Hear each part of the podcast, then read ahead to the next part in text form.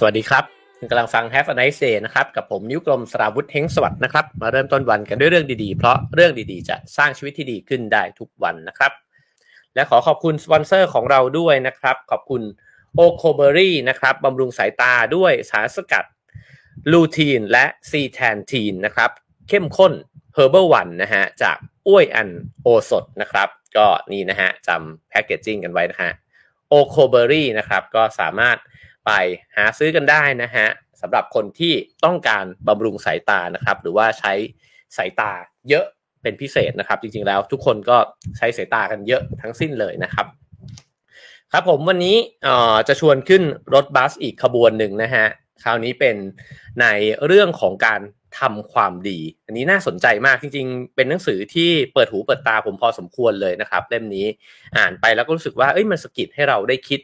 ถึงมุมมองใหม่ๆเนี่ยเยอะเลยทีเดียวนะฮะเรามักจะพูดถึงเรื่องของการว่าเออถ้าเราทำดีเนี่ยมันจะต้องทํำยังไงนะครับ หรือว่าบางคนก็อาจจะตีความว่าการทำความดีเนี่ยมันคือการช่วยเหลือคนอื่น แล้วเราจะช่วยเหลือคนอื่นยังไงดีนะฮะหรือ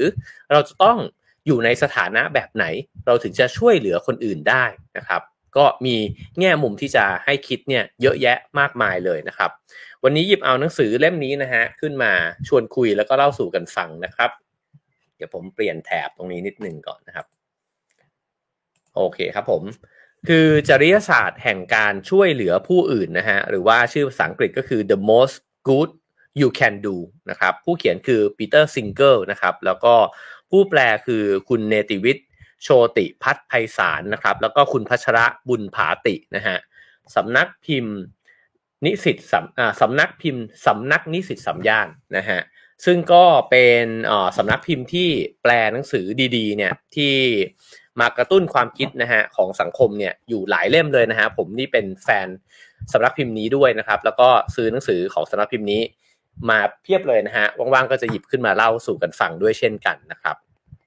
ก็แนะนำปีเตอร์ซิงเกอร์นิดหนึ่งนะครับ ก็เป็นศาสตราจารย์ด้านชีวจริยธรรมนะฮะมามหาวิทยาลัยปรินสตันอเมริกานะครับ ก็เป็นผู้เขียนเรื่องเอ่อ Animal Liberation นะครับ ซึ่งเป็นหนังสือที่จุดประกายขบวนการสิทธิสัตว์ยุคใหม่นะครับ ซึ่งเอ่อเขาก็เป็นนักคิดที่พูดถึงเรื่องของสังคมเนี่ยอยู่เรื่อยๆนะฮะ มีงานเขียนอีกมากมายหลายเล่มเลยนะครับ แล้วก็ในปี 2021 เนี่ยซิงเกอร์ก็ได้รับรางวัล Berggruen Prize นะครับ ซึ่งก็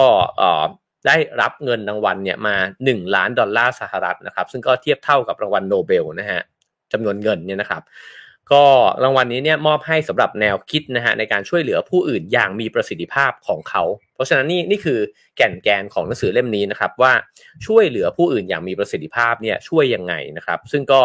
ไอ้เจ้าแนวความคิดนี้เนี่ยก็ส่งผลมีอิทธิพลเนี่ยต่อความคิดของคน จำนวนมากด้วยเช่นกันนะฮะหนังสือเล่มนี้เขียนคำนิยมนะฮะโดยคุณสานนท์หวังสร้างบุญ หรือว่ารองผู้ว่ากทมผู้หล่อเหลาแล้วก็แล้วก็เยาว์วัยที่สุดนะฮะก็สานนท์เป็นคนที่คิดถึงเรื่องของสังคมเยอะด้วยเหมือนกันนะครับเขาก็บอกว่าหนังสือเล่มนี้เนี่ยมันก็ช่วยตั้งประเด็นที่น่าสนใจนะครับ เพราะว่าบางคนบอกว่าเวลาช่วยเหลือผู้อื่นเนี่ยแล้วเราเเหมือนกับต้องคิดถึงตัวเองน้อยๆนะครับ คนที่ช่วยเหลือผู้อื่นเนี่ยไม่ไม่จำเป็นจะต้องมาคิดถึงตัวเองเยอะ หรือบางคนอาจจะช่วยเหลือคนอื่นเนี่ยซะจนตัวเองเนี่ยเดือดร้อนนะฮะจริง ๆ แล้วมันจำเป็นจะต้องเป็นแบบนั้นไหมนะครับ คราวนี้เรามาเข้าสู่เนื้อหาของวันนี้กันนะครับ ก็เราจะค่อยๆ ตามประเด็นนี้ไปเรื่อยๆนะฮะว่าเราจะสามารถช่วยเหลือผู้อื่นเนี่ยยังไงดี ผมว่าหนังสือเล่มนี้เนี่ยเขาหยิบยกเอาตัวอย่างของคนที่ปฏิบัติการนะครับในหลาย ๆ รูปแบบเนี่ยมาเล่าสู่กันฟัง ซึ่งมันทำให้เห็นภาพชัดเจนมากนะฮะจริง ๆ จะให้สมบูรณ์แบบจริง ๆ ก็คงจะต้องเล่าหลายบทนะครับแต่ว่าวันนี้เนี่ยลองหยิบเอาน้ำจิ้มในบทแรก ๆ เนี่ยมาเล่าสู่กันฟังก่อนนะฮะถ้าเกิดว่าชอบแล้วก็อยากให้เล่าอีกนะฮะก็จะหยิบมาเล่าอีกเพิ่มเติมนะครับ เริ่มต้นที่คำนำนะฮะเขาก็บอกว่าพูดถึงเรื่องของการช่วยเหลือคนอื่นเนี่ยนะฮะโดยที่เขาก็มีคำคำหนึ่งเนี่ยขึ้นมาก็คือคำว่าการทำเพื่อผู้อื่นอย่างมีประสิทธิภาพนะฮะหรือว่าความเอื้อเฟื้ออย่างมีประสิทธิภาพนี่เองนะฮะเขาก็คิดว่า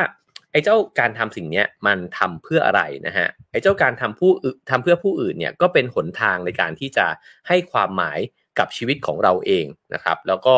เฟ้นหาอะไรเนี่ยมาเติมเต็มในสิ่งที่เราทำผมว่านี้ก็เป็นเรื่องที่เข้าใจได้นะฮะเราก็เคยคุยกันถึงเรื่องว่าเราเนี่ยใช้ชีวิตไปยังไงมันถึงจะมีพลังใช่ไหมครับ ก็การที่ถ้าเกิดว่าเราขับเคลื่อนไปด้วยเป้าหมายของตัวเองล้วนๆเนี่ยวันหนึ่งมันอาจจะว่างเปล่า แต่ว่าการใช้ชีวิตแล้วมันรู้สึกว่ามันมีคุณค่ามันมีประโยชน์กับคนอื่นนะครับ ก็จะทำให้เราตอบตัวเองได้ว่าเราเนี่ยใช้ชีวิตไปทำไมนะฮะทีนี้เขาก็บอกอีกว่า ไอการทำเพื่อผู้อื่นอย่างมีประสิทธิภาพเนี่ยมันก็ผลักดันให้เกิดการทำความเข้าใจคำถามทางปรัชญานะครับ แล้วก็จิตวิทยาอันเก่าแก่เนี่ยขึ้นมาใหม่นะฮะก็เหมือนกับว่า เอ๊ะ จริง ๆ แล้วชีวิตเนี่ยมันดำรงอยู่เนี่ยไปเพื่ออะไรนะครับ แล้วอะไรเหรอที่มันผลักดันพวกเราบางคนเนี่ยให้มองไปไกลเกินกว่าผลประโยชน์ของตัวเอง แล้วก็ผลประโยชน์ของคนที่เรารักนะฮะอันนี้ก็น่าสนใจว่า ไปถึงจุดไหน หรือว่าต้องเป็นคนแบบไหนเหรอที่จะใช้ชีวิตเนี่ยโดยที่ไม่ได้สนใจเพียงแค่ตัวเองนะฮะซึ่งจริงไม่รู้ว่าไหนเป็นธรรมชาติของมนุษย์กันแน่นะฮะอันนี้เราก็เคยคุยแล้วก็เคยเล่ากันไปใน Have a nice day แล้ว แล้วก็บทสรุปเนี่ยมันก็ออกมาว่ามนุษย์เนี่ยมันเป็นไปได้ทั้ง 2 แบบนะครับก็คือว่าเราเนี่ยเป็นสมาชิกกลุ่มเพราะฉะนั้นเนี่ยเราเติบโตมากับการเป็นสัตว์สังคมนะฮะเราจึงไม่ใช่สิ่งมีชีวิตที่จะคิดถึงแต่ตัวเอง แต่ในขณะเดียวกันเนี่ย เพื่อที่จะมีชีวิตรอดใช่ไหมฮะเราก็จำเป็นที่จะต้องกอบโกยทรัพยากร แล้วก็ปกป้องตัวเองด้วยเช่นกัน ฉะนั้นถ้าเกิดว่าเราเริ่มรู้สึกว่าใครเป็นศัตรูนะฮะแล้วใครที่อยู่คนละฝูงคนละกลุ่มกับเราเนี่ยเราก็พร้อมที่จะตีหัวเขา แล้วก็แย่งชิงสิ่งของมาด้วยเช่นกัน เพราะฉะนั้นมนุษย์ดูเหมือนว่าจะมีธรรมชาติทั้งสองอย่างนะครับก็คือว่าเอื้อเฟื้อเกื้อกูล แล้วก็อาจจะเห็นแก่ตัวด้วยเช่นกันนะครับ คราวนี้ เออเขาก็บอกว่าอีกอันหนึ่งซึ่งก็เป็นเป็นเหตุผลนะฮะข้อสุดท้ายแล้วก็เป็นข้อสำคัญว่าทำไมเราจึงควรตระหนักถึงเรื่องการช่วยเหลือผู้อื่นเนี่ยวงเล็บอย่างมีประสิทธิภาพเนี่ยนะฮะเพราะว่ามันช่วยให้เราเนี่ยมองเห็นอนาคตของเรานะครับ ก็คือของตัวเราเองของสังคมแล้วก็ของโลกนี้เนี่ยในแง่บวก ถ้าเรายังเห็นว่าการช่วยเหลือคนอื่นเนี่ยมันมีความเป็นไปได้อยู่นะฮะเราก็ยังรู้สึกว่ามีความหวัง กับโลกกับสังคมอยู่นั่นเองนะครับ คราวนี้มาถึงบทที่1นะฮะเขาตั้งประเด็นว่าทำเพื่อผู้อื่นยังไง ให้มันมีประสิทธิภาพนะครับ ก็พูดถึง Matt Wage นะครับว่าเอ่อ Matt Wage เนี่ยเขามาลงเรียนวิชาในวิชาที่ปีเตอร์ซิงเกอร์เนี่ยสอนนะฮะแล้วก็เขาก็บอกว่าเขาไปอ่านเจอนะครับว่าการประเมินว่าการช่วยชีวิตเด็กคนหนึ่งเนี่ยจากเด็กนับล้านนะฮะที่ต้องตายด้วยโรคร้ายเนี่ย ที่เราเนี่ยสามารถป้องกันและรักษาได้ในแต่ละปีนะครับ จะต้องใช้เงินเนี่ยประมาณเท่าไหร่ คือก่อนอื่นเนี่ยอาจจะขอชวนขยายวงนะฮะในการที่จะมองโลกใบนี้เนี่ยออกไปกว้างสักนิดหนึ่งในวันนี้นะครับ เพราะว่าเวลาที่เราเนี่ยพูดถึงชีวิตเราอาจจะคิดถึงชีวิตประจำวันของตัวเองใช่ไหมครับ ว่าตื่นมาไปทำงานนะฮะแล้วก็กลับบ้านมานะฮะความทุกข์แล้วก็ปัญหามากมายกายกองในชีวิตเนี่ย มันมีมากมายเต็มไปหมดอยู่แล้ว แต่ว่าในโลกใบนี้เนี่ยโอ้โหมันมีคนที่เป็นทุกข์เป็นร้อนเนี่ยอีกเยอะมากเลยใช่ไหมครับ มันมีอีกหลาย ๆ พื้นที่ที่เขาอาจจะยังไม่มีน้ำไม่มีอาหารไม่มีที่อยู่อาศัยนะครับ แล้วก็ประสบกับโรคร้ายภัยพิบัติสงครามนะฮะอีกเยอะมากเลย เพราะฉะนั้นเนี่ยในสเกลที่เราจะพูดถึงในวันนี้เนี่ยมันคือความเดือดร้อนในแบบที่โลกใบนี้เนี่ยมันกำลังเผชิญอยู่นะครับ ทีนี้อ๋อคุณแมดเวชเนี่ยเขาก็ลองไปประเมินนะฮะเขาก็บอกว่า อ๋อตลอดชั่วชีวิตเขาเนี่ยเขาจะช่วยชีวิตคนเนี่ยได้เท่าไหร่ขึ้นหนึ่งเนี่ยคำถามแรกเขาถามว่า การที่เราจะช่วยเด็กสักคนที่ต้องตายด้วยโรคร้ายเนี่ยนะฮะมันใช้เงินเนี่ยปีหนึ่งเนี่ยเท่าไหร่ แล้วถ้าเกิดเขาอยู่ไปตลอดชีวิตเขาเนี่ยอาจจะคำนวณว่าประมาณ 70-80 ปีเนี่ยนะฮะเขาจะสร้างรายได้ได้เท่าไหร่ล่ะ แล้วรายได้ของเขาเนี่ยมันจุนเจือออกมาเนี่ย แล้วก็แบ่งออกมาเนี่ยสักสิบเปอร์เซ็นเป็นเงินบริจาคเนี่ยนะฮะให้กับองค์กรที่มีประสิทธิภาพสูงเนี่ยเขาจะสามารถช่วยเหลือเด็กเนี่ยได้สักกี่คนเขากดเครื่องคิดเลขครับ แล้วก็ค้นพบออกมาว่าตัวเองเนี่ยสามารถบริจาคเงินนะฮะโดยที่แบ่งเอา 10%แล้วก็คำนวณขึ้นไปเรื่อยๆเนี่ยตามอัตราเงินเฟ้อแล้วก็รวมถึงรายได้ของตัวเองที่เพิ่มมากขึ้นด้วยเนี่ยนะครับ บอกว่าก่อนตายเนี่ยเขาจะช่วยชีวิตเด็กเนี่ยได้ร้อยกว่าชีวิตนะครับ ซึ่ง ก็เป็นตัวเลขที่เขาทึ่งนะฮะ แล้วเขาก็บอกว่า เฮ้ย เราสามารถทำความดีได้มากขนาดนี้เลยเหรอ เอาแค่มานั่งกดเครื่องคิดเลขด้วยโจทย์นี้เนี่ย ผมว่ามันก็เออผมว่ามันเป็นวิธีคิดที่น่าสนใจนะฮะ คือผมเองก็ไม่เคยมานั่งคิดว่า เออ ชีวิตเราเกิดมาชีวิตหนึ่งเราจะช่วยเหลือใครได้บ้างนะฮะ แล้วก็อันนี้มันเป็นวิธีคิดแบบเป็นคณิตศาสตร์เลยว่า เป็นแบบตัวเลขเป๊ะๆอะว่า เออ เอองบประมาณเขาใช้เท่าไหร่นะ แล้วเราพอจะมีไรายได้ที่ช่วยเหลือเขาเนี่ยได้เท่าไหร่ แล้วชีวิตคนเนี่ยมันรอดจริง ๆเนี่ยเท่าไหร่นะฮะผมว่าอันนี้ลองกดกันดูก็ได้นะครับ เดี๋ยวจะเห็นตัวอย่างแบบนี้อีกเยอะเลยนะฮะทีนี้เขาก็ทำวิทยานิพนธ์นะครับ แล้วก็วิทยานิพนธ์ของเขาเรื่องนั้นเนี่ยก็ถือว่าได้รางวัลจากภาควิชาปรัชญานะครับ แล้วก็เป็นวิทยานิพนธ์ที่ดีที่สุดของปี มหาวิทยาลัยออกซฟอร์ดเนี่ยก็เสนอเขาให้เข้าเรียนต่อทันทีหลังจบปริญญาตรีนะฮะก็ถือว่าเป็นโอกาสที่ ยอดเยี่ยมสุดยอดมากๆนะฮะแต่ว่าแมทเนี่ยเขาก็ทบทวนนะครับ แล้วก็ถามว่าเขาจะทำอาชีพอะไรดีที่ทำความดีได้มากที่สุด โอ้โห อันนี้นี่เอาแค่นี้ก่อนเลยว่า สมมุติเราจะเรียนต่อนะครับ หรือว่าเราจะกำลังจะเข้าเรียนในมหาวิทยาลัย เราจะตั้งคำถามว่าอะไรนะฮะว่าทำยังไงดี ฉันถึงจะมีรายได้มากที่สุดทำยังไงดี ฉันถึงจะประสบความสำเร็จในชีวิตนะฮะมีเอ่อ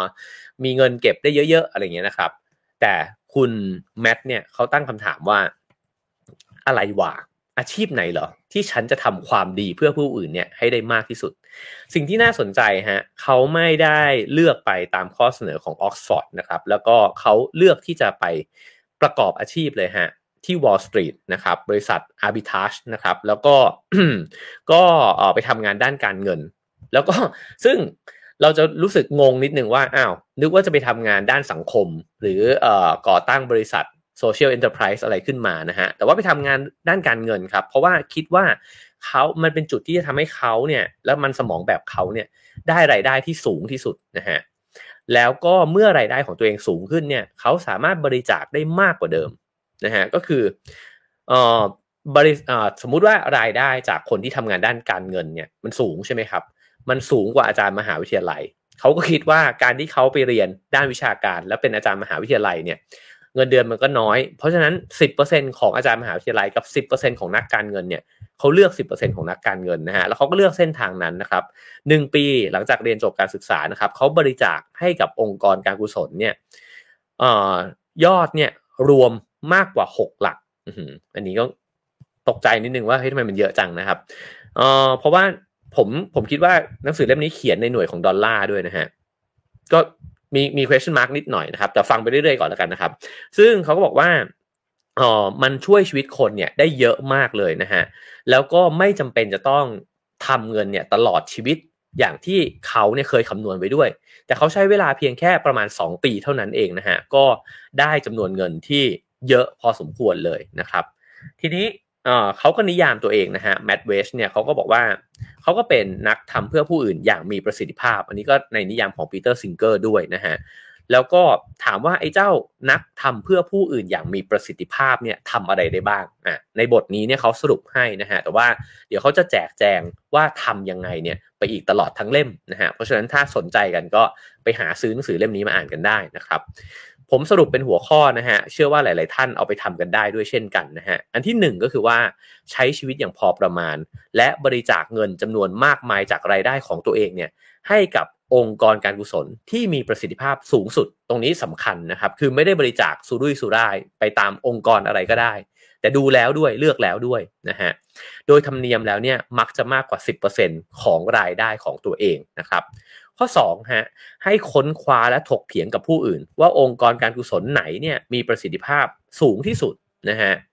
แล้วก็หาข้อมูลงานวิจัยเนี่ยที่จัดทำโดยผู้ประเมินที่น่าเชื่อถือนะครับ แล้วถึงจะลงเงินเนี่ยไปในองค์กรที่คิดว่ามีประสิทธิภาพจริงนะฮะสามก็คือว่าเลือกอาชีพที่สามารถทำเงินได้มากที่สุดนะครับแล้วก็ไอ้เจ้าอาชีพนั้นเนี่ยไม่ได้เลือกขึ้นมาเพื่อที่จะตัวเองเนี่ยใช้ชีวิตอย่างหรูหราฟู่ฟ้า แต่เลือกมาเพื่อที่จะทำรายได้และเอาเงินเนี่ยไปให้คนอื่นได้มากขึ้นนะครับ อันที่ 4 ก็คือว่าให้พูดคุยกับผู้อื่นให้เยอะๆนะฮะทั้งต่อหน้าทั้งทางออนไลน์นะฮะเพื่อเผยแพร่ความคิดเรื่องการทำผู้เพื่อผู้อื่นอย่างมีประสิทธิภาพเนี่ยออกไปให้กว้างไกลมากขึ้นเรื่อยๆนะครับแล้วก็ข้อ 5 ถ้าคุณอยากทำเพื่อผู้อื่นอีกนะฮะยังไม่พอไม่หนำใจ ให้มอบส่วนต่างๆ ของร่างกายของคุณนะฮะเช่นเลือดไขกระดูก หรือกระทั่งไตเนี่ย ให้กับคนแปลกหน้า อันนี้ไม่ได้หมายความถึงบริจาคอวัยวะนะฮะ แต่ว่าในช่วงชีวิตที่คุณยังมีชีวิตอยู่นี่แหละนะครับ เลือดไขกระดูกแล้วก็ไตเนี่ยมอบให้คนอื่นได้ เราฟังไปเรื่อยๆรู้สึกว่า โอ้ มันมีตัวอย่างที่น่าสนใจเยอะมากเลยนะครับ ทีนี้เนี่ยปีเตอร์ซิงเกอร์เขาบอกว่าเราเนี่ยไม่ควรมองว่าการทำเพื่อผู้อื่นอย่างมีประสิทธิภาพเนี่ยจำเป็นจะต้องเสียสละตัวเองนะฮะจนถึงกับว่าเป็นอะไรที่มันอยู่คนละขั้วกับผลประโยชน์ของตัวเองขนาดนั้น คือไม่จำเป็นว่าโหฉันเนี่ยเป็นผู้อุทิศตนนะฮะแล้วฉันก็กัดก้อนเกลือกินอะไรแบบนั้นนะครับ แต่ว่าการทำเพื่อผู้อื่นให้มีประสิทธิภาพเนี่ยมันหมายความว่าชีวิตคุณจะต้องเจริญงอกงามไปด้วยนะฮะ ก็แน่นอนนะฮะว่าอันนี้ก็พูดถึงในเชิงที่มาชวนกันคิดนะครับ แล้วก็มันก็เป็นปรัชญาอยู่ด้วยนะฮะแต่ว่าผมว่าตัวอย่างเนี่ยมันเป็นรูปธรรมมากนะครับเขาบอกว่านักจิตวิทยาเนี่ยมีการสังเกตพฤติกรรมนะฮะของคนที่บริจาคเงินให้กับองค์กรการกุศล อันนี้ผมว่าเป็นตัวอย่างที่น่าสนใจมากชอบมากเลยนะฮะเขาบอกว่ากลุ่มที่บริจาคให้องค์กรการกุศล แบบสักแห่งหรือ 2 แห่งเนี่ยแบบชี้เฉพาะเจาะจงนะฮะแล้วก็เป็นคนที่ไปสืบหาหลักฐานเนี่ย ว่าองค์กรเหล่านั้นเนี่ยทำหน้าที่อะไรบ้าง สร้างผลกระทบให้มันเกิดขึ้นจริงเนี่ยได้ไหมนะฮะคือคนที่บริจาคในจำนวนแห่งที่น้อยนะฮะสมมุติว่าเขาเลือกแล้วว่าเขาจะเอาองค์กร 2 องค์กรเนี้ยนะครับแล้วก็ทำต่อเนื่องนะฮะมักจะเป็นคนที่ไปรีเสิร์ชฮะว่าองค์กรเนี้ยสร้าง Impact ได้จริงไหมนะครับ แล้วก็มักจะบริจาคเงินเป็นจำนวนมากด้วยนะครับ แล้วก็อีกกลุ่มหนึ่งฮะ จะบริจาคจำนวนเงินไม่มากนัก แล้วก็บริจาคไปยังองค์กรการกุศลเนี่ยหลายๆองค์กร กลุ่มนี้เนี่ยเขาบอกว่าตามงานวิจัยนะฮะมักจะเป็นกลุ่มคนที่ไม่ค่อยได้สนใจเท่าไหร่ครับว่าไอ้เจ้าองค์กรเหล่านั้นเนี่ยสร้างผลกระทบอย่างแท้จริงได้หรือเปล่าสิทธิวิทยาอยู่ตรงนี้ครับไอ้เจ้าองค์ไอ้เจ้ากลุ่มที่สองเนี่ยเขาบอกว่าเป็นนักบริจาคเพื่อความสุขทาง ใจตัวเองนะฮะก็คือว่าบริจาคไปให้ตัวเองรู้สึกว่าฉันทำดีแล้วอะ่ะ ส่วนไอ้เจ้าเงินของฉันเนี่ยมันจะถูกเอาไปใช้ในอย่างมีประสิทธิภาพไหมเนี่ย ฉันไม่ค่อยแคร์หรอกเพราะฉันบริจาคไปเนี่ยฉันฟินแล้วนะฮะในขณะที่กลุ่มแรกเนี่ยติดตามนะครับ ดูว่าเฮ้ยมันเกิดอะไรขึ้นบ้างจากเงินที่ฉันเนี่ยให้ไปนะครับ ผมว่าตรงนี้น่าสนใจแล้วเราลองมาดูตัวเองก็ได้นะครับว่าเราเนี่ยจากที่เคยบริจาคบริจาคมาเนี่ยเราบริจาคด้วยอารมณ์ แล้วก็ด้วยเหตุผล แบบไหนมากกว่ากันนะครับเขายกตัวอย่างอันหนึ่งที่เป็นตัวอย่างที่ชัดเจนนะฮะในปี 2013 ช่วงคริสต์มาสนะฮะมีคน 20,000 กว่าคนเนี่ยมารวมตัวกันที่ซานฟรานซิสโกนะครับแล้วก็มาดูเด็กผู้ชายคนหนึ่งอายุ 5 ขวบเนี่ยใส่ชุดเหมือนแบทแมนเป็นแบทแมนที่เป็นเด็กนะฮะเขาก็เรียกว่าแบทคิดเนี่ยนะครับแล้วก็ไปช่วยหญิงสาวที่กำลังเดือดร้อน แล้วก็จับไอ้เจ้าตัวร้ายมาเนี่ยนะฮะแล้วเขาก็ได้ได้รับกุญแจเมืองกอตแฮมเนี่ยไปก็เหมือนในหนังนะครับ แล้วคนที่มามอบกุญแจเมืองเนี่ยให้กับเขาเนี่ยก็คือนายกเทศมนตรีของซานฟรานเนี่ยตัวจริงเลยนะฮะก็เป็นอีเวนต์ใหญ่โตนะครับถามว่าทำไมเนี่ยจะต้องช่วยเด็กคนนี้ให้เขาได้ทำตามความฝันของเขานะครับ ก็เพราะว่าเด็กคนนี้เนี่ยเขาเป็นมะเร็งเม็ดเลือดขาวนะฮะแล้วก็มูลนิธิ Make a Wish เนี่ยเขาก็สร้างให้ความปรารถนาของเด็กคนนี้เนี่ยมันเกิดขึ้นอย่างเป็นความจริงนะฮะ ทีนี้คำถามของปีเตอร์ซิงเกอร์เขาบอกว่า เออมันก็ดีอะนะคือการที่ทำให้เด็กที่เขาเป็นโรคร้ายแล้วเขาอาจจะไม่รู้ว่าวันสุดท้ายของเขาเนี่ยจะมาถึงเมื่อไหร่นะครับ แล้วทุกคนก็ชื่นมื่นแหละว่าได้ช่วยเหลือเด็กสักคนหนึ่งนะครับ แต่ปีเตอร์ซิงเกอร์เนี่ยบอกว่าไปกดเครื่องคิดเลขดูสิ ว่าการทำให้เด็กน้อยคนนี้สมความปรารถนานะฮะใช้ตังค์เท่าไหร่ ใช้ตังค์ไป 7,500 ดอลลาร์นะฮะเขาบอกว่า 7,500 ดอลลาร์เนี่ยสามารถเอาไปปกป้องครอบครัว หลาย ๆ ครอบครัวนะฮะในดินแดนห่างไกลเนี่ยจากโรคมาลาเรียได้ หรืออย่างน้อยเนี่ยช่วยเด็กได้ 3 คน แล้วก็มากกว่านั้นนะฮะอาจจะมากกว่านั้นด้วยซ้ำนะครับคืออาจจะช่วยชีวิตเด็กเนี่ยได้ก็ถ้าเทียบจำนวนแล้วกันนะครับ ว่าเด็กน้อยคนนี้เนี่ยได้มาเป็นแบทคิดเนี่ยนะฮะหรือว่าแบทแมนน้อยเนี่ยกับการที่ไปช่วยเด็กในเช่น สมมุติว่าในแอฟริกานะครับ ก็อาจจะทำให้เด็กในแอฟริกาเนี่ยรอดชีวิตถึง 3 คนหรือมากกว่านั้น คำถามครับก็คือเขาถามว่าแล้วทำไมคนถึงบริจาคให้ Make a Wish ล่ะ เพราะ Make a Wish เนี่ยเขาสร้างอีเวนต์ได้ถูกไหมฮะ คือเขาสร้างให้มันเกิดความฮือฮาเนี่ยขึ้นในสังคมได้ คนก็เลยยินดีที่จะควักตังตัวเองเนี่ยไปร่วมด้วยนะฮะ ฉะนั้นเนี่ยคำตอบหนึ่งเนี่ยของการบริจาคของคนเราเนี่ยมันเป็นเรื่องแรงจูงใจทางอารมณ์นะฮะ ส่วนหนึ่งเนี่ยเรารู้สึกว่าเราเนี่ยกำลังช่วยเหลือเด็กคนนี้ให้ สมสมหวังนะครับ แล้วเขาก็มีสื่อต่างๆของเขาด้วย การที่คุณมองไปยังจอโทรทัศน์ทั้งหลายเนี่ยนะครับ แล้วก็เห็นหน้าเด็กคนนี้เห็นโฆษณาขึ้นมาเนี่ยมันก็ทำให้เรารู้สึกว่าเราเนี่ยได้ช่วยเหลือเด็กคนนี้ ตอกย้ำไอ้เจ้าความดีงามของเราเนี่ยอยู่เรื่อยๆนะฮะในขณะที่ถ้าเกิดว่าคุณต้องบริจาคเงินไปช่วยเด็กที่แอฟริกาเนี่ยคุณจะรู้สึกว่าเด็กคนนั้นอยู่ที่ไหน ไม่รู้ไม่เคยเห็นหน้านะครับ แล้วก็เป็นคนที่เราไม่รู้จักด้วย เราจะช่วยทำไมนะฮะอันนี้เนี่ยเป็นจิตวิทยาที่น่าสนใจนะครับ มันก็เลยทำให้ตั้งคำถามมากขึ้นไปอีกนะฮะว่า คนที่ต้องการความช่วยเหลือจริงๆเนี่ยแล้วเขาไม่ได้ถูกช่วยผ่านองค์กรที่เป็นองค์กรดังนะครับ หรือว่าคนที่เป็นเซเลบริตี้เนี่ยความช่วยเหลือมันไปถึงไหมแล้วพอความช่วยเหลือมันไม่เท่ มันไม่มี image นะฮะ หรือว่ามันไม่ได้ถูกประโคมข่าวเนี่ย เราเนี่ย แรงจูงใจที่เราอยากจะช่วยมันมีอยู่ไหมนะครับ เพราะฉะนั้นเนี่ยมันก็สะท้อนให้เห็นว่ามันมีคนที่ต้องการความช่วยเหลืออาจจะอีกเยอะมากนะฮะแล้วเเงินช่วยเหลือมันก็อาจจะไม่ได้ไปถึงตรงนั้นเนี่ยจริง ๆ ก็เป็นไปได้นะครับ ผมว่าในสังคมไทยเองก็มีโจทย์อีกหลายโจทย์มากมายเต็มไปหมดเลยนะฮะทีนี้เขาบอกว่าถ้าเรากดเครื่องคิดเลขกันแบบนี้เนี่ยนักทำเพื่อผู้อื่น อย่างมีประสิทธิภาพเนี่ยต้องทราบนะฮะว่าทราบดีว่าการช่วยเหลือชีวิตเนี่ยสามชีวิตเนี่ยมันดีกว่าช่วยหนึ่งชีวิตอยู่แล้วนะฮะแล้วก็ฉะนั้นเนี่ยการที่จะควักเงินจากกระเป๋าตัวเองเนี่ยมันคิดหนักมันต้องคิดว่าเอาไปใช้เนี่ยถึงใครนะฮะแล้วก็ต้องไปมอบให้กับองค์กรที่ทำความดีอย่างมีประสิทธิภาพที่สุดให้ได้นะครับ อะอันนี้ก็เป็นประเด็นที่หนึ่งที่น่าสนใจนะฮะผมว่าการควักเงินครั้งต่อไปของเราเราทั้งหลายนะฮะในการที่จะบริจาคหรือช่วยเหลือใครเนี่ยมันจะสะดุดตรงนี้มากขึ้นนะฮะว่าตกลงแล้วประสิทธิภาพประสิทธิผลเนี่ยมันเป็นยังไงกันแน่ หรือเราบริจาคเพื่อความฟินส่วนตัวกันแน่นะครับ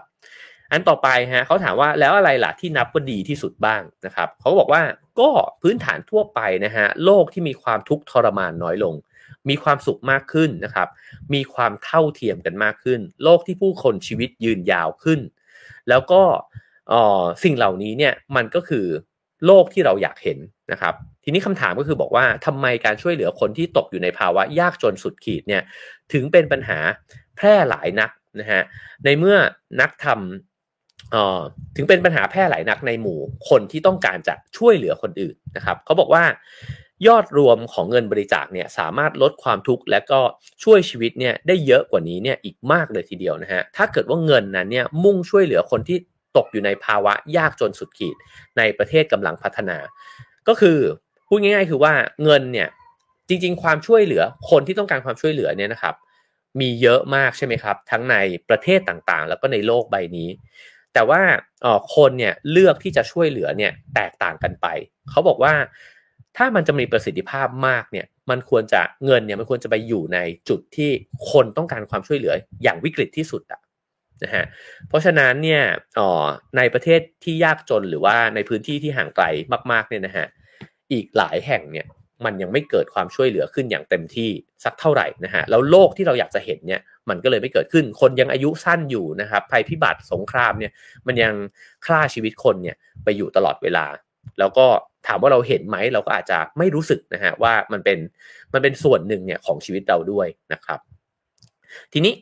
เอ่อก็พูดถึงไปเรื่อยๆนะฮะในบทบทนำเนี่ยเขาก็จะเขียนในลักษณะคล้ายๆ กับว่ามีคำถามแล้วเขาก็ตอบสั้นๆนะฮะแต่ว่าการแจกแจงมันจะอยู่ในเล่มเนี่ยทั้งหมดเลยนะฮะเขาก็ถามว่าอ่าแล้วคุณค่าอย่างอื่นล่ะ อย่างเช่นความยุติธรรมเสรีภาพแล้วก็ความเท่าเทียมเนี่ยนับด้วยไหมนะฮะเขาบอกว่าคุณค่าอื่นๆ ก็เป็นสิ่งที่ดีนะฮะเพราะว่ามันมีส่วนสำคัญในการสร้างชุมชน ที่ผู้คนเนี่ยสามารถที่จะมีชีวิตที่ดีกว่าเดิมได้ ชีวิตที่ปราศจากการกดขี่นะฮะ แล้วก็เคารพในตัวเองมากขึ้นเนี่ยมีเสรีภาพที่ทำในสิ่งที่ตัวเองต้องการได้นะครับ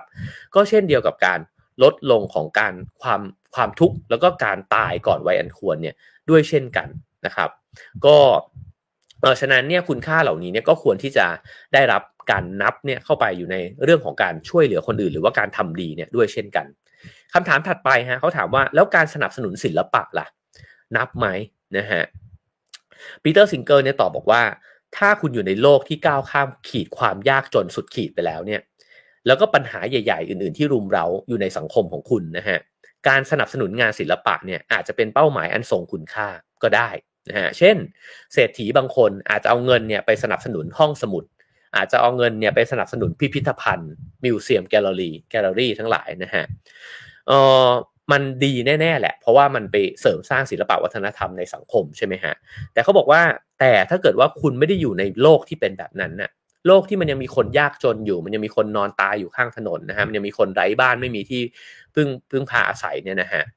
การบริจาคเงินเพื่อศิลปะเนี่ยเขาบอกว่ายังไม่ใช่ทางเลือกที่มีคุณค่า แล้วตอบโจทย์โลกใบนั้นสักเท่าไหร่นะฮะอะอันนี้ก็เป็นทัศนะของปีเตอร์ซิงเกอร์นะครับ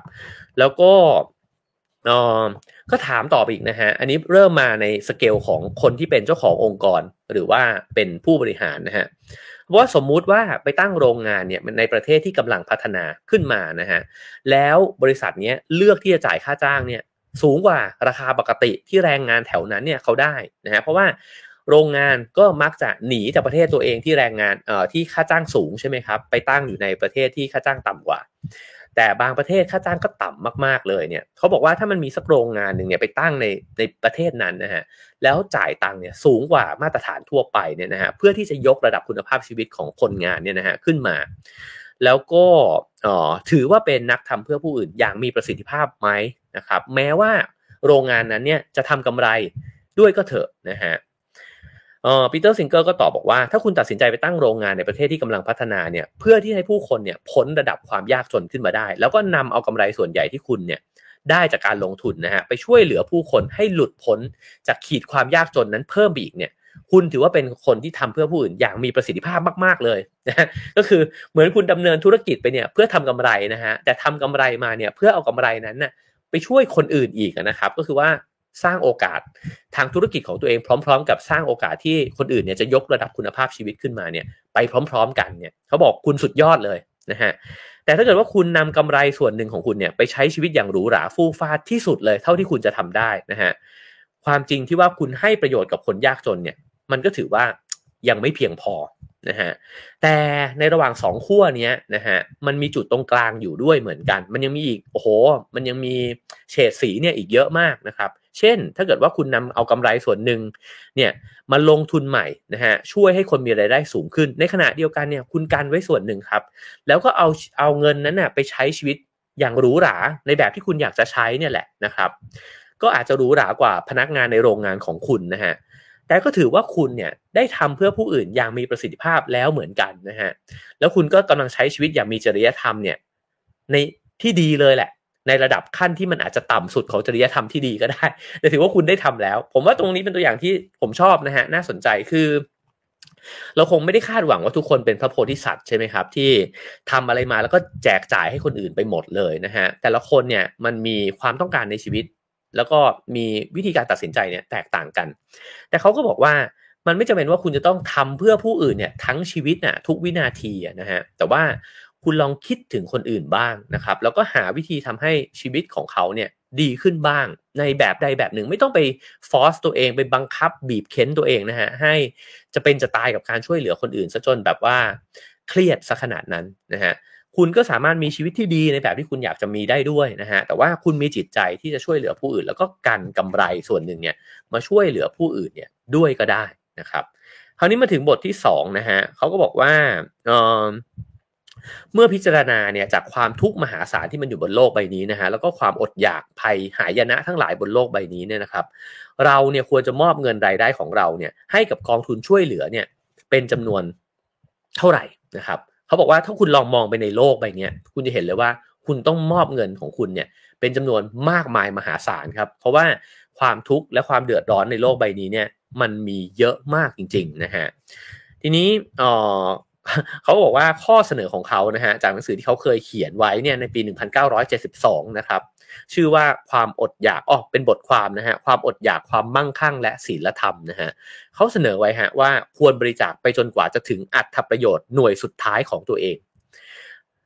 ซึ่งหมายความว่าอะไร หมายความว่าถ้าคุณจะควักตังค์เนี่ยออกไปอีกสักสิบาทเนี่ยคุณเดือดร้อนแล้วอะ่ะ นั่นก็คือ คุณควรจะบริจาคเงินที่คุณมีเนี่ย ไปจนกระทั่งคุณเดือดร้อนนะฮะอันนี้เป็นอุดมคติอย่างมากนะครับ ซึ่งเขามาเขียนอีกทีเนี่ยในวันนี้เขาบอกว่าความเรียงชิ้นนั้นเนี่ยมันถูกเผยแพร่ไปทั่วเลยนะฮะก็เกิดการถกเถียงกันมากมายนะฮะ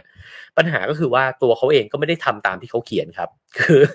ควักตังจนกระทั่งหยดสุดท้ายเนี่ยนะฮะแต่ว่าตัวเขาและภรรยานะครับ ก็บริจาคเงิน ซึ่งเขาก็บอกว่าเขามีรายได้เนี่ยปานกลางเท่านั้นนะฮะก็คือบริจาคสิบเปอร์เซ็นแล้วก็เอ่อ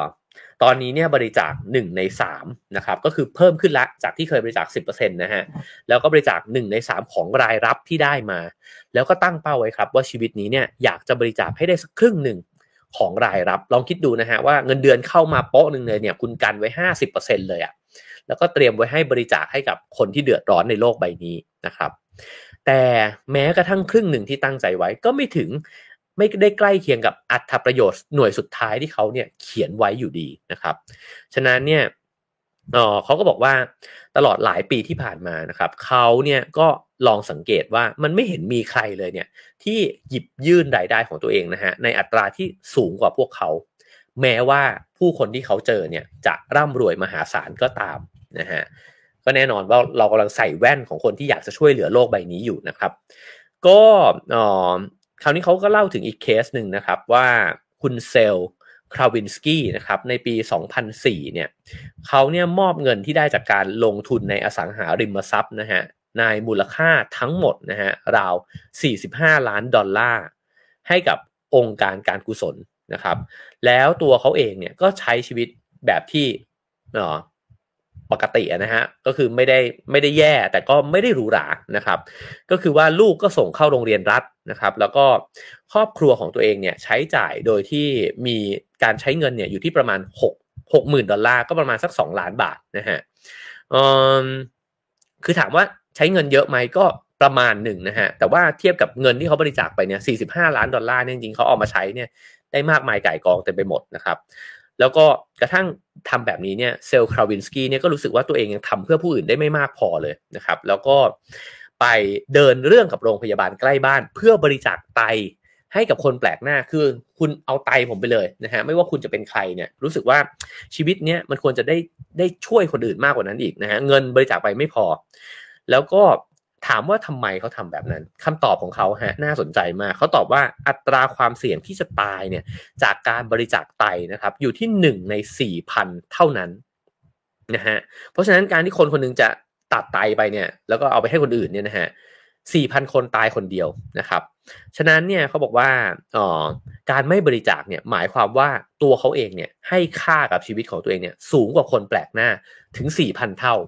โอ้โหมีวิธีคิดแบบนี้ด้วยนะครับ ก็เลยบอกว่า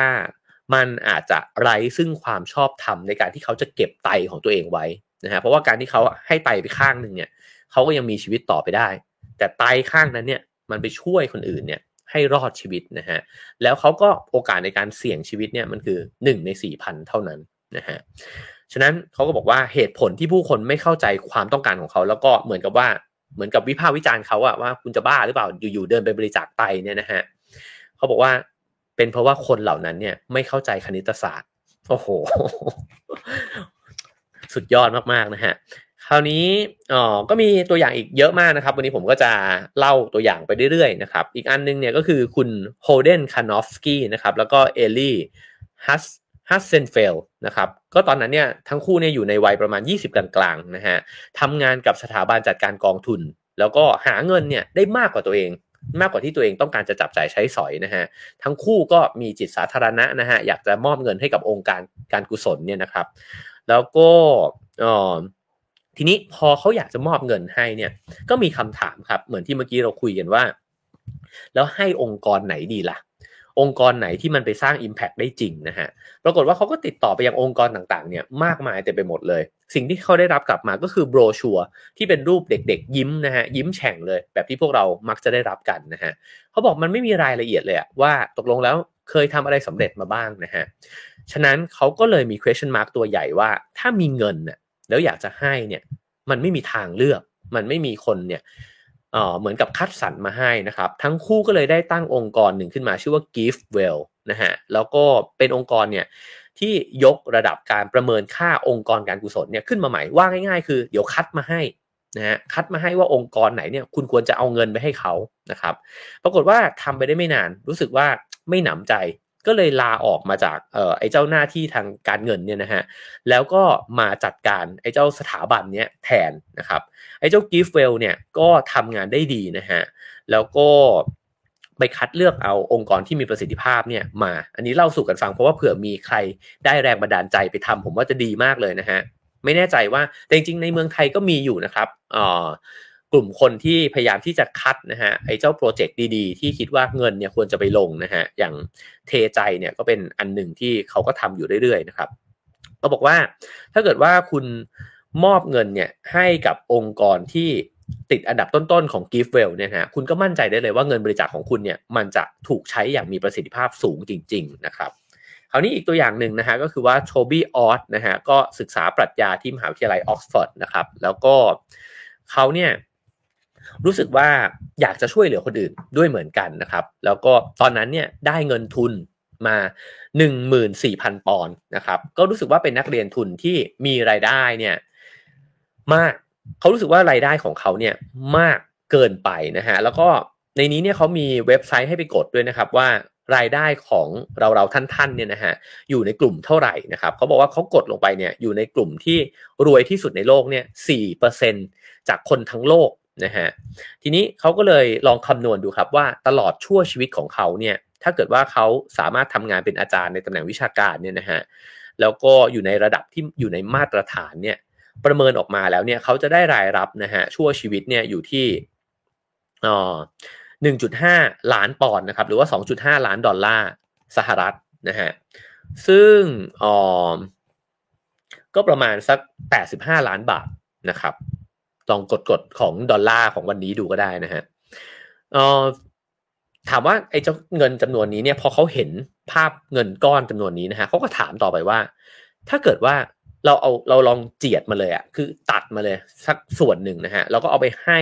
ช่วยเหลือคนอื่นเนี่ยนะครับเขาบอกว่าอยากจะบริจาคทั้งหมดเนี่ยสองในสามก็ประมาณสักหนึ่งล้านปอนด์นะฮะหรือว่าหนึ่งจุดเจ็ดล้านดอลลาร์สหรัฐประมาณสักหกสิบล้านเกือบๆเนี่ยนะฮะไปให้กับคนอื่นเนี่ยนะครับ ก็จะทำอะไรได้บ้าง ก็คำตอบก็คือว่าสามารถช่วยรักษาคนตาบอดนะฮะได้กว่า 80,000 คน ช่วยให้เกิดชีวิตที่มีสุขภาพดีเนี่ยมากถึง 50,000 ปี ถามว่าตรงนี้คำนวณยังไงนะฮะ ตอนแรกผมอ่านผมก็งงเหมือนกันว่าทำให้เกิดชีวิตที่มีสุขภาพดีจำนวน 50,000 ปีเนี่ย ก็คือคำนวณแบบนี้ครับว่าเราเนี่ยอาจจะสามารถช่วยเหลือให้คน 5,000 คนเนี่ยมีสุขภาพดีได้อีก 10 ปีนะครับ ก็เป็น 50,000 ปี หรือช่วยเหลือคนเนี่ย ให้มีอายุเนี่ยได้ยืนขึ้นอีก 50 ปี แล้วก็ลองหารไปกับ 5 0,000เนี่ยนะฮะว่าเป็นจำนวนกี่กี่พันคนมันมีมันมีวิธีคิดแบบนี้อยู่ด้วยนะครับ ซึ่งอาจจะช่วยเหลือเด็กๆเนี่ยได้เป็นหมื่นชีวิตเลยเขาก็เลยตั้งใจฮะว่าจะใช้ชีวิตเนี่ยด้วยเงินแค่ปีละ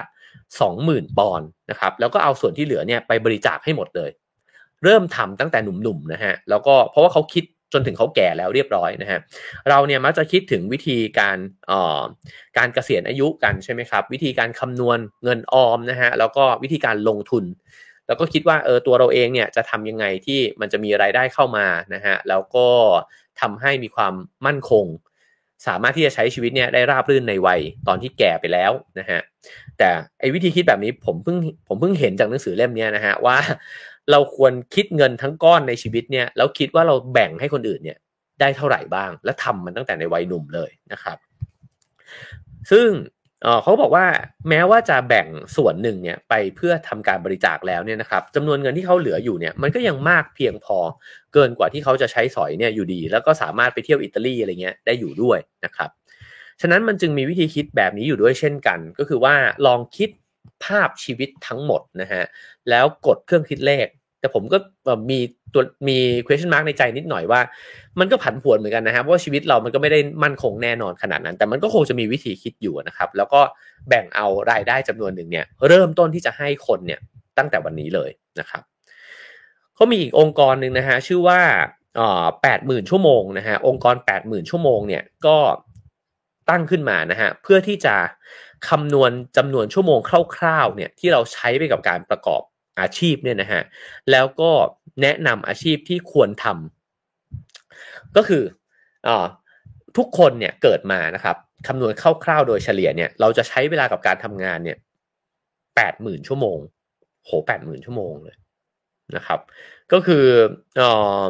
แล้วไอ้เจ้าแปดหมื่นชั่วโมงเนี่ยเราควรจะทำอาชีพไหนนะถึงจะทำให้โลกใบนี้เนี่ยมันดีขึ้นได้กว่าที่เป็นอยู่ ตรงนี้เขาเขาเขาเกริ่นไว้แบบนี้ฮะแต่ว่าเดี๋ยวในบทท้ายๆเนี่ยจะมาเล่าถึงองค์กรนี้นะครับถ้าเกิดว่าวันนี้ฟังแล้วรู้สึกว่าชอบนะฮะแล้วพิมพ์ตัววายกันเข้ามาเยอะๆนะฮะผมก็จะหยิบเอาหนังสือเล่มนี้ขึ้นมาเล่าอีก ผมว่าจริงๆมันค่อนข้างเปิดโลกพอสมควรนะครับ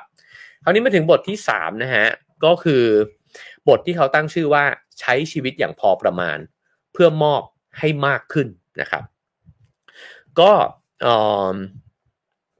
เขาก็พูดถึงนะครับว่าเมื่อกี้โทบี้ออสเนี่ยก็ได้คำนวณตัวเลขทั้งชีวิตของเขานะครับว่าได้ตังเท่าไหร่แล้วก็ช่วยเหลือคนอื่นได้เท่าไหร่นะฮะก็มีตัวอย่างอีกนะครับว่าจริงๆเนี่ยคุณไม่จำเป็นจะต้องได้รายได้ที่เยอะก็ได้ คุณถึงจะช่วยคนอื่นได้ เพราะเวลาเราบอกว่าคนที่รวยแล้วเนี่ยเขาก็ช่วยคนอื่นได้สินะครับ แต่ในนี้เนี่ยเขาก็พยายามจะยกตัวอย่างนะฮะของจูเลียไวส์นะครับซึ่งเขาก็ไปแต่งงานเนี่ยกับเจฟคอฟแมนนะฮะสองคนนี้เนี่ยก็อ๋อไม่ได้มีรายได้มากมายอะไรนะฮะ แต่ว่าตกลงกันว่าจะใช้ชีวิตเนี่ยแค่พอประมาณ แล้วก็หยิบยื่นอะไรให้คนอื่นได้เนี่ยก็จะทำแม้ว่าตัวเองเนี่ยอาจจะอยู่ในกลุ่มคนที่รายได้ไม่สูงก็ตามนะฮะ แต่พอมาถึงปี 2008 นะครับรายได้อ๋อตอนปี 2008 เนี่ยรายได้ของพวกเขาเนี่ยอยู่ที่ประมาณ 40,000 ดอลลาร์ นะครับต่อปีนะฮะ แต่ว่าพอมาถึง 2014 เนี่ย รายได้ของเจฟเนี่ยก็พุ่งทะยานสูงขึ้นนะฮะ เพราะว่าเขาเป็นนักเขียนโปรแกรมคอมพิวเตอร์นะครับ ก็อาจจะไปได้โปรเจกต์อะไรมา หรือว่าเกาะกระแสกับคอมพิวเตอร์เนี่ยขึ้นไปนะฮะ ก็เลยอยู่ที่ 260,000 ดอลลาร์นะครับ ซึ่งในตั้งแต่ปี 2008 ถึง 2014 เนี่ย ทั้งคู่ก็บริจาคเงิน 1 ใน 3 ของรายได้ตัวเองเนี่ยมาตลอดนะครับ ทีนี้พอรายได้เขาเพิ่มขึ้นไปอีกนะฮะเเขาบริจาคเพิ่มขึ้นอีกครับ ก็คือว่าบริจาคกลายเป็นครึ่งหนึ่งของรายได้ ถามว่าทำไมสัดส่วนมันเปลี่ยน ก็เพราะว่าเขายังคงใช้ชีวิตแบบเดิมนะฮะก็คือว่าใช้บริการขนส่งสาธารณะ แทนที่จะซื้อรถของตัวเองนะครับ แล้วก็สิ่งต่างๆ ในค่าใช้จ่ายต่างๆ เนี่ยเขาก็ไม่ได้ใช้สุรุ่ยสุร่ายอะไร ตรงนี้เป็นเรื่องที่น่าคิดนะครับ เวลาที่เราเนี่ยอยากมีเงินมากขึ้นใช่ไหมฮะ เรามักจะคิดว่า เราจะได้มีความเป็นอยู่ที่ดีขึ้น กินอาหารได้แพงขึ้นนะฮะขับรถที่มันหรูหราขึ้นนะครับ แต่คนที่คิดแบบนี้เนี่ยคิดเพื่อผู้อื่นเนี่ยนะฮะเขากลับคิดว่าเออจริง ๆ ชีวิตความเป็นอยู่ของเขาในแบบที่มันได้มาตรฐานแล้วเนี่ยเขาก็ happy แล้ว ส่วนที่มันเพิ่มเติมมากขึ้นมาเนี่ยเขาคิดต่อไปว่า เอาไปแบ่งให้ใครได้อีกบ้างนะฮะแล้วออทั้งคู่เนี่ยก็บอกว่าก็เห็นนะฮะว่ารายได้ของตัวเองเนี่ย ก็คืออจูเลียเนี่ยตระหนักว่าเธอเนี่ยได้ประโยชน์จากการที่เจฟเนี่ยนะฮะมีรายได้ที่สูงกว่าค่าเฉลี่ย ก็คือว่าจูเลียเนี่ยได้รายได้ระดับมาตรฐาน แต่เจฟเนี่ยรายได้มากละนะฮะแล้วก็เธอรู้ว่าต้องใช้ชีวิตในสหรัฐอเมริกานะฮะโดยที่มีรายได้เนี่ยสูงกว่ารายได้เฉลี่ยเนี่ยไม่มากนักเนี่ยเป็นยังไง เพราะว่าตัวเองแล้วก็แล้วก็เจฟเนี่ยเคยใช้ชีวิตอยู่ใน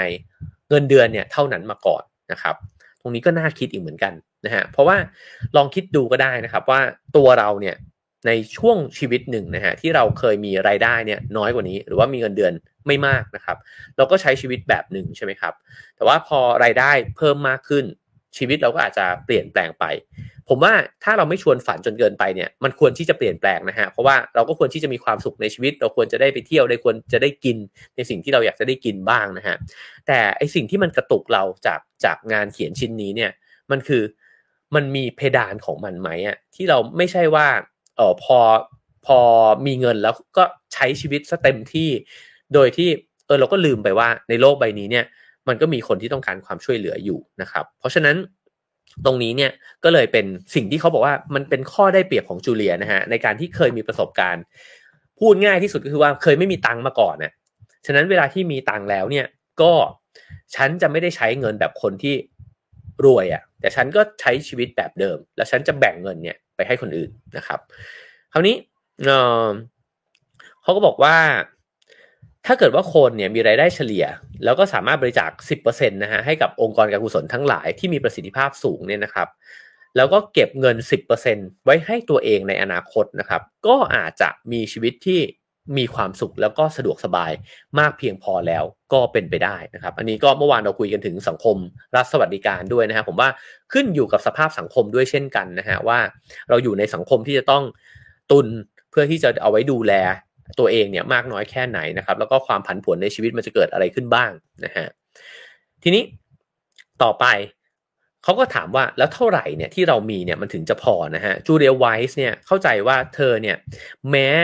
จะไม่ได้ขาดแคลนสิ่งจำเป็นใดๆนะฮะแต่ว่าในโลกใบนี้เนี่ยมันมีคนอื่นที่ยังขาดแคลนอยู่ ฉะนั้นเธอก็เลยมองว่าเงินทุกดอลลาร์ที่ตัวเองเนี่ยจับจ่ายไปเนี่ย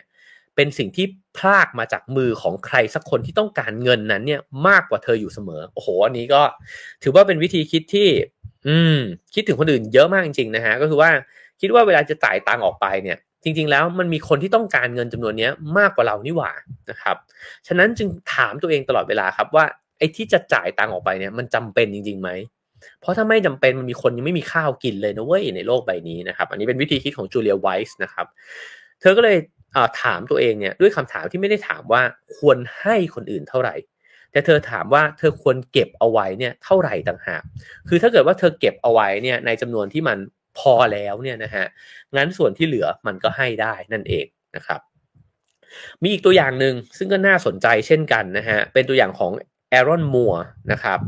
เอ่อซึ่งเขาเนี่ยก็เป็นชาวคริสต์นะครับ แล้วก็เขาก็พูดถึงคำโต้ตอบของพระเยซูกับคนรวยคนหนึ่งนะฮะในพระวรสารเนี่ยบอกว่า คนรวยคนนั้นก็ถามพระเยซูนะฮะบอกว่าเขาเนี่ยปฏิบัติตามพระบัญญัติเนี่ยมาทุกประการตั้งแต่ตอนเด็กเลยนะครับ ถามว่าตอนนี้เนี่ยมาถึงตอนนี้เนี่ย เขาต้องทำอะไรอีกอะ่ะ มันถึงจะได้ขึ้นสวรรค์นะฮะพระเยซูเนี่ยก็ตรัสตอบนะฮะบอกว่าอย่างเดียวที่ท่านขาดก็คือว่าไปขายทุกสิ่งที่ท่านมี และมอบให้กับผู้ยากจนเสียนะครับแอรอนมัวนำเอาบทสนทนานี้นะครับ มาเป็นแรงบันดาลใจ เขาเป็นศิลปิน ชาวออสเตรเลียนะครับ แล้วก็ตามมาตรฐานของชาวออสเตรเลียเนี่ยเขาบอกว่าแอรอนก็ไม่ได้เป็นคนที่ร่ำรวยอะไรนักนะฮะเขาไม่มีบ้านไม่มีรถนะครับ แต่พอเขากรอกรายได้ลงไปใน World Wide Web นี้นะฮะ global rich list com นะฮะก็คือว่า list ของความร่ำรวยระดับโลกเนี่ยนะฮะ global rich list นะฮะเผื่อว่าใครอยากจะลองไปกรอกดูนะครับ ก็เว็บไซต์นี้เนี่ยบอกว่าแอรอนมัวเนี่ย อยู่ในกลุ่ม 1%ที่มีรายได้สูงที่สุดลำดับต้นๆของโลก โอ้โห นี่แปลว่าคนออสเตรเลียรวยมากนะฮะ คือแอรอนไม่ได้รวยเลยสำหรับออสเตรเลีย แต่รวยเป็น 1%ของโลกใบนี้นะครับ แล้วก็พอมาถึงอายุ 34 ปีฮะแอรอนเนี่ยเอาของมีค่าที่ตัวเองมีอยู่นะฮะ มอเตอร์ไซค์แล็ปท็อป โทรศัพท์มือถือกระดานโต้คลื่นชุดดำน้ำภาพวาดต่างๆ เนี่ย ลงประมูลในราคาขั้นต่ำโดยเริ่มที่ 1 เซนต์แล้วก็ขายของทุกชิ้นในชีวิตของตัวเองเนี่ยออกไปให้หมดนะฮะเอาเงินทั้งหมดเนี่ยไปบริจาคกับองค์กรการกุศลนะครับทรัพย์สินส่วนที่เหลือเนี่ยเขาเอาไปจัดแสดงที่ออซิดนีย์นะครับแล้วก็แต่งให้มันคล้ายบ้านของเขาเอง เหมือนกับว่าทำเรื่องนี้ให้มันเป็นโปรเจกต์ขึ้นมานะครับส่วนสิ่งของที่มันขายไม่ได้อะเช่นกางเกงในใช้แล้วนะครับถ้วยที่แข่งชนะฟุตบอลมา แล้วก็มีสลักชื่อเขาไว้เนี่ย เขาก็เอาไปบริจาคให้กับศูนย์บริจาคท้องถิ่นเนี่ยทั้งหมดเลย เอาเงินทั้งหมดเนี่ยที่ได้มาจากทั้งหมดนี้นะฮะไปให้กับคนยากจน พร้อมด้วยเงินทั้งหมดในบัญชีของตัวเอง แล้วเขาก็เดินออกไปจาก ไอ้เจ้านิทรรศการการจัดแสดงงานของเขา โดยที่ไม่มีอะไรติดตัวไปเลย นอกจากเสื้อผ้าที่เขาใส่ ว่าง่ายๆฮะก็คือว่า รีดเค้นทรัพย์สินสมบัติทั้งหมดทั้งมวลรวมถึงเงินในบัญชีนะฮะจนเหลือศูนย์ แล้วก็เดินออกไปตัวเปล่าวงเล็บมีแค่เสื้อผ้า โอ้โห คนทำอะไรแบบนี้ได้ไม่ธรรมดานะ ก็เป็นศิลปินนะครับ ก็เลยทำอะไรแบบนี้นะฮะ เพราะฉะนั้นมันเป็นโปรเจกต์ด้วย เขาบอกว่าสิ่งนี้ทำขึ้นมาเพื่อที่ต้องการสกิดถามนะครับ กับเหล่าผู้มั่งคั่งทั้งหลายเนี่ยว่าคุณคิดยังไงกับคนยากจนที่ยังมีอยู่ในโลกใบนี้นะครับ การที่คุณยังไปดูหนังอยู่ในห้องแอร์นะฮะ ยังได้ดื่มกินกาแฟแพงๆนะครับ แล้วก็ไปกินโอมากาเสะกันอยู่เนี่ย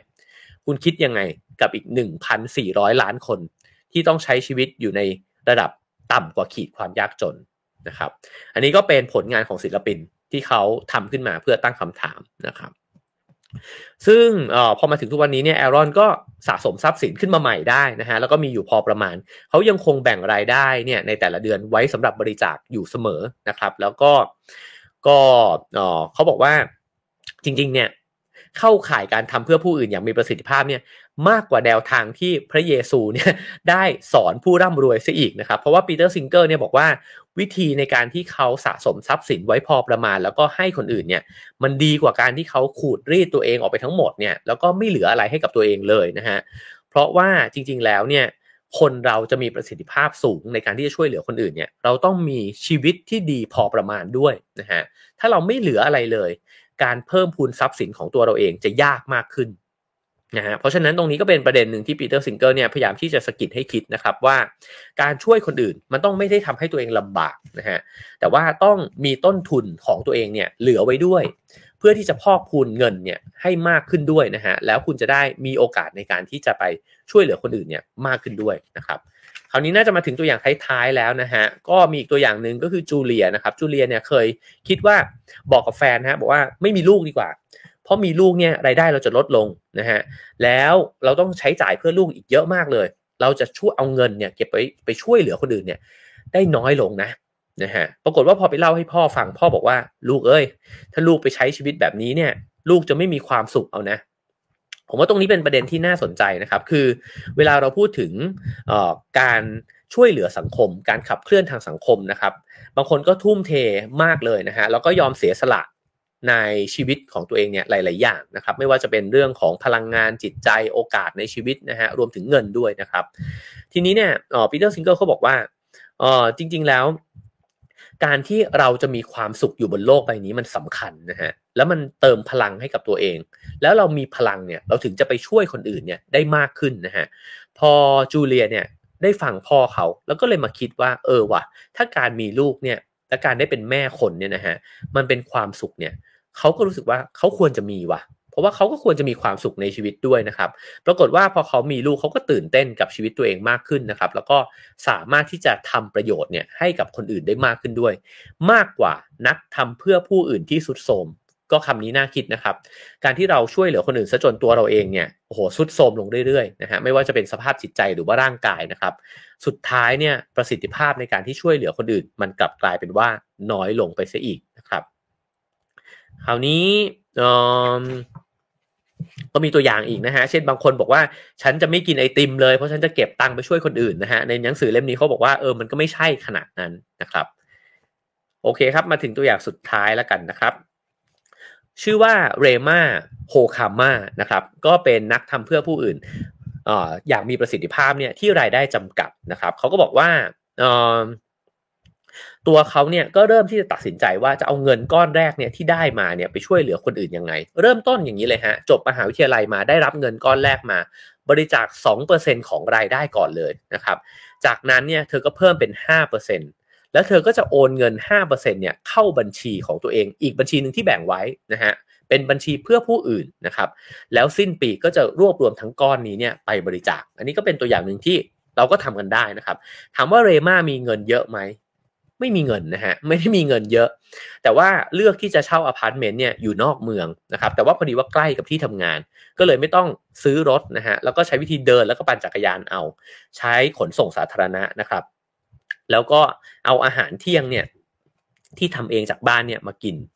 คือคนเหล่านี้นะฮะเอ่อทำเหล่าทำสิ่งเหล่านี้เนี่ยไปด้วยไปด้วยความรู้สึกที่เป็นสุขใจ ราะรู้สึกว่าฉันประหยัดลงสักนิดหนึ่งฉันจะได้มีเงินเนี่ยไปช่วยคนอื่นมากขึ้นนะครับ